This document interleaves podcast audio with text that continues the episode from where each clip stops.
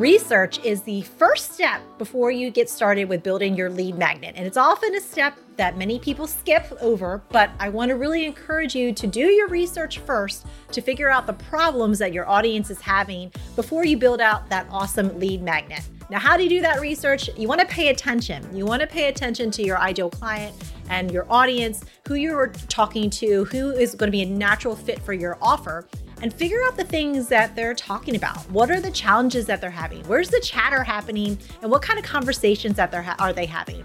When you do that research by paying attention, you'll have a better idea of what problems they're having so that you could create a solution not only with your offers, but your list builders like your lead magnets.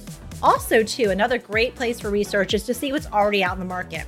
A great example is to go into Amazon, look at books that are out there that talk into the problem that your audience is having, and look at the reviews. Check out the reviews to see what problems were handled in that book, and also, too, if there were any gaps as well. This will give you really great information as you're building out that lead magnet.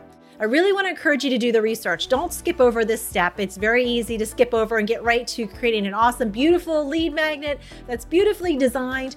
But if it doesn't speak into the problem, it's not going to do your audience any good. And that's why that research component is so important. So, research first, figure out the problems that your audience is having, and then base a list builder around that.